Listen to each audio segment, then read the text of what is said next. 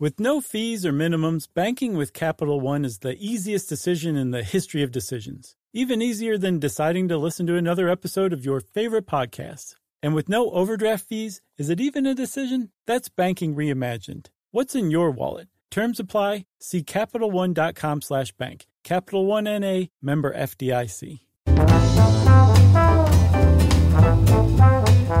Hey, and welcome to the short stuff. I'm Josh, and there's Chuck, and here's Jerry. And if you faint at the sight of blood or even discussions about it, you should probably stop listening now. That's right, because it is it is a thing. Uh, it doesn't bother me. I don't I don't love the sight of blood, but I'm not too easily grossed out. I can watch a, a surgery on TV and I'm fine. I like writhing naked in blood. That's how much I love blood. oh, good lord! Covering my entire gigantic body. oh.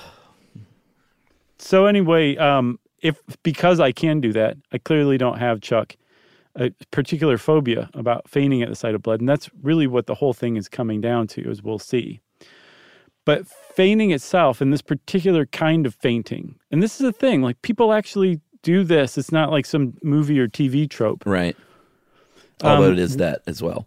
Yes, but when you faint at the sight of blood, there's a specific physiological faint that's going on. There's different kinds of fainting, and this one in particular is what's called a vasovagal syncope.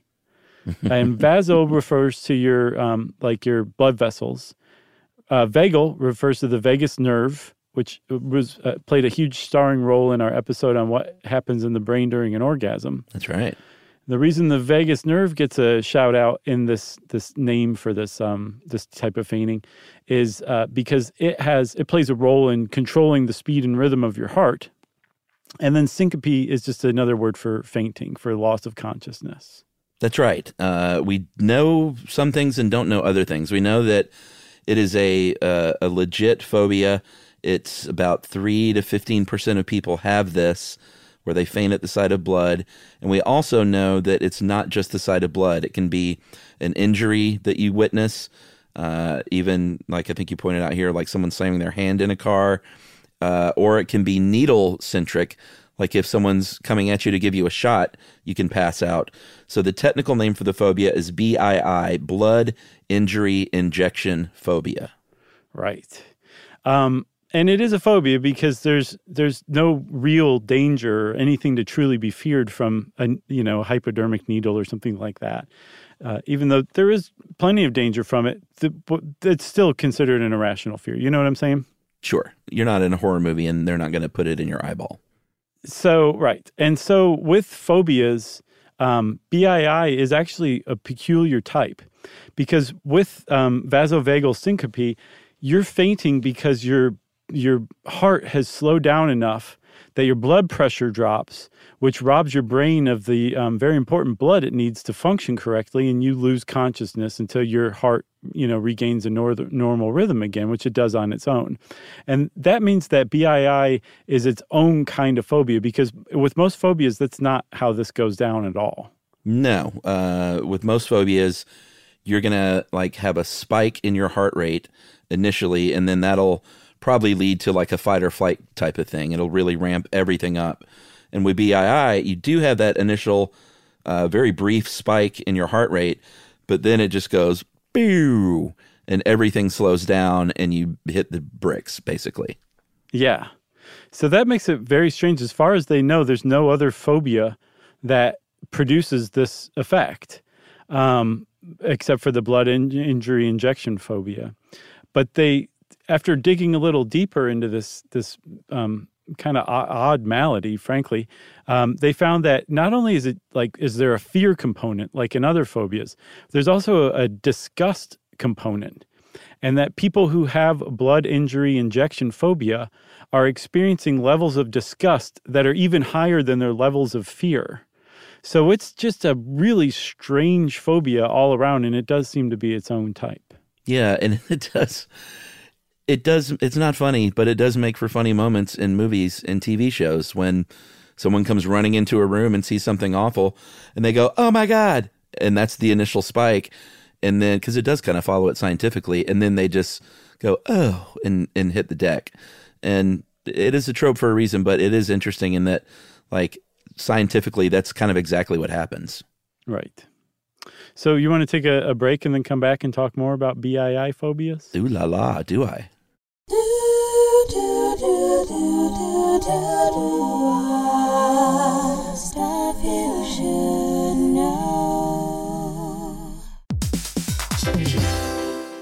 Listen to this. It's a game changer. Amazon is now in healthcare. Yes, Amazon. It's called Amazon One Medical. They offer same day appointments, and if that's not convenient enough for you, they also have 24 7 virtual care. Yeah, you know, imagine you're feeling so sick that even the thought of getting out of bed is just too much for you. With Amazon One Medical, you don't have to leave the house. Of course, what good is that if you then have to drag yourself to the pharmacy? But you don't have to do that either because of Amazon Pharmacy. It makes a lot of sense. Delivering things fast is what Amazon is known for, and that's exactly what they do here. They'll deliver your prescriptions directly to your door. No waiting in pharmacy lines with people who probably all have something worse than whatever you're there for. Again, this is a game changer. Thanks to Amazon Pharmacy and Amazon One Medical, healthcare just got less painful.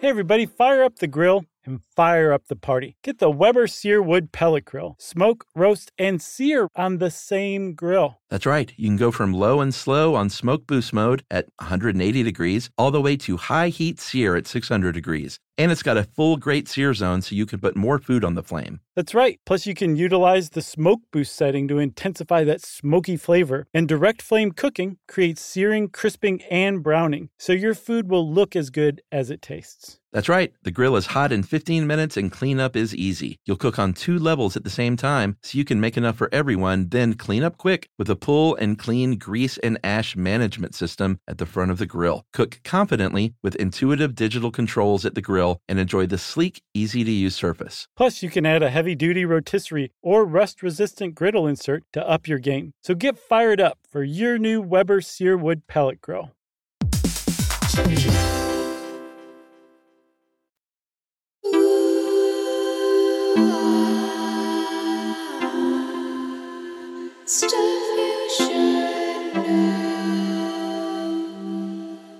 Okay, so one one explanation for blood injury injection phobias is that there's it's a gene. It's, it comes from some gene or mutation that's passed down. We don't know very much about it, but if you consider that um, that it is conferred genetically, uh, that suggests that there's like an evolutionary aspect to this. That that somehow it made sense through natural selection but it seems like the opposite of what would make sense through natural selection like if you're if you're approached with danger or injury or something like that or you see someone else being injured you would think you'd probably be in danger too Yeah. and so um, running away really fast fighting back like you would think those would increase your odds of spreading your genes rather than fainting dead away. But there's actually a theory that says like no it kind of makes sense if you look at it this way. Yeah, and it's a theory, but uh, the theory goes that, like, let's say you're in a battle with Tuk Tuk in the gang, and Tuk Tuk gets clubbed on the head, and blood squirts out everywhere, and you go, oh, and you pass out and hit the rocks. Then the other uh, invading, uh, I don't even know what era we are with Tuk Tuk anymore. What would they be? Tuk Tuk existed about s- 10,000 years before Ötzi. So I'm going to say he, he existed about 18,000 years ago, prior to the advent of agriculture. All right, but what like what were they called? Those weren't Neanderthals, were they? No, they were modern humans. Okay. Um, they just hadn't given themselves a name as far as we know yet. All right, so the other modern humans, the invading modern humans, they they they run up at Tuk Tuk and Tuk Tuk, or I'm sorry, Tuk Tuk's friend, who is now passed out on the ground, and they just think he's dead, and they walk right by him, like it's the old play dead during battle thing. Right. Which is okay. That makes coward's kind of way. sense if you stop and think of it. Yeah. Um, the other thing uh, is if if it was Tuk Tuk himself who'd been injured um, and fainted at the sight of his own blood, Sure. because of that drop in blood pressure, he would be less likely to bleed out from that wound, Yeah. or would bleed out more slowly, which could in fact also save his life too. So Not a bad Um, theory. no, It also kind of is, depending, you know, but it's one of the one of the few we've got because we just don't understand it. Like we we understand the physiological component about what happens with vasovagal syncope. It's how the sight of blood or somebody shutting their hand in a car door or a hypodermic needle triggers that. It just that's where we kind of lose our grasp on that. Um, and one of the one of the reasons why did what, what would you say like three to fifteen percent of the population Yeah. has it? That's a really wide estimate too. Yeah, fifteen percent is definitely significant, but three to fifteen percent that's a that's a big gap between you know those two numbers, and it's a big gap in our understanding.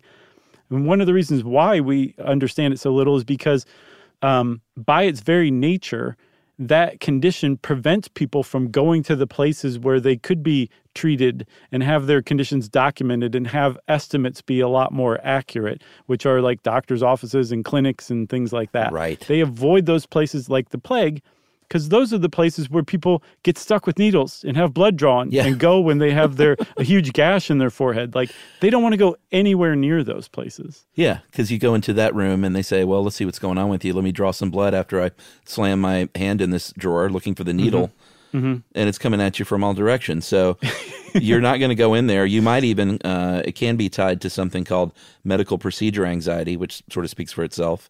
Yeah. Uh, so you're not going into any hospital, so it's really hard to get great information about this. Uh, but uh, our old friend, uh, cognitive behavioral therapy, can help you out, according to WebMD. And uh, there's a, a Swedish psychologist named Lars Göran Öst nice. who apparently is the best in the business. And it is like with a lot of uh, CBT, it's self exposure.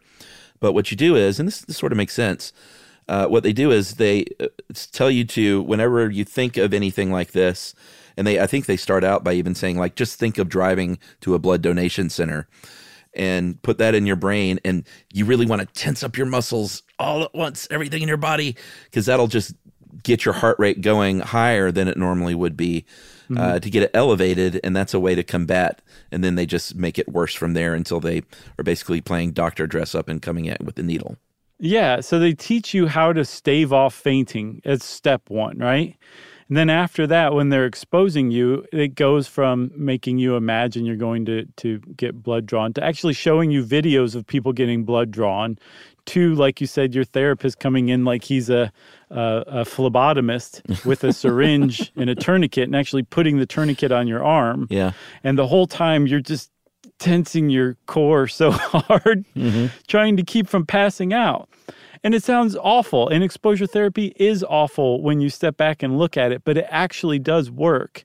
And what um, what they say is that possibly in as few as like three to five sessions of uh, learning applied tension and then use and then doing uh, exposure therapy, you might actually be able to look at blood and not faint, which is really something.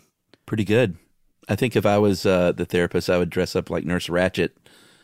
I would go full bore, and then you know the person after would say like, "Why'd you?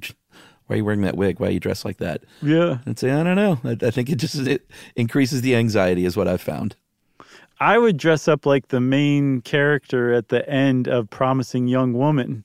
Oh, That's what I come at you like. wowie, wow. Yeah, scary pink wig rubber nurse. Yeah, yeah. That's uh, I'm trying to picture you like that. That's pretty frightening. Stop that. I don't give you permission to picture me like that. Well, there's a million people picturing that right now. So, one other thing, Chuck, the reason why, aside from like it's dangerous to just faint dead away, like that you can hit your head, you Yeah. can break an arm, all sorts of bad things can happen to you. But one other reason why it's important to get treatment if you do have a blood injury injection phobia is because, um, like you said, there's that medical um, procedure anxiety that keeps you from going into the doctor's office. And that means that you're not going in for like vaccines or Yeah. cancer screenings or, you know, wellness checkups um, because you're avoiding the doctor's office. So there's a, a lot of actual negative effects that it can have on your life. So if you do have that, maybe go check into getting treated because apparently they've got it figured out and you can not faint at the sight of blood or a needle anymore. That's right. You got anything else? I have nothing else, sir. Well, then uh, that's it for short stuff, and short stuff is out. Stuff You Should Know is a production of iHeartRadio. For more podcasts from iHeartRadio, visit the iHeartRadio app, Apple Podcasts, or wherever you listen to your favorite shows.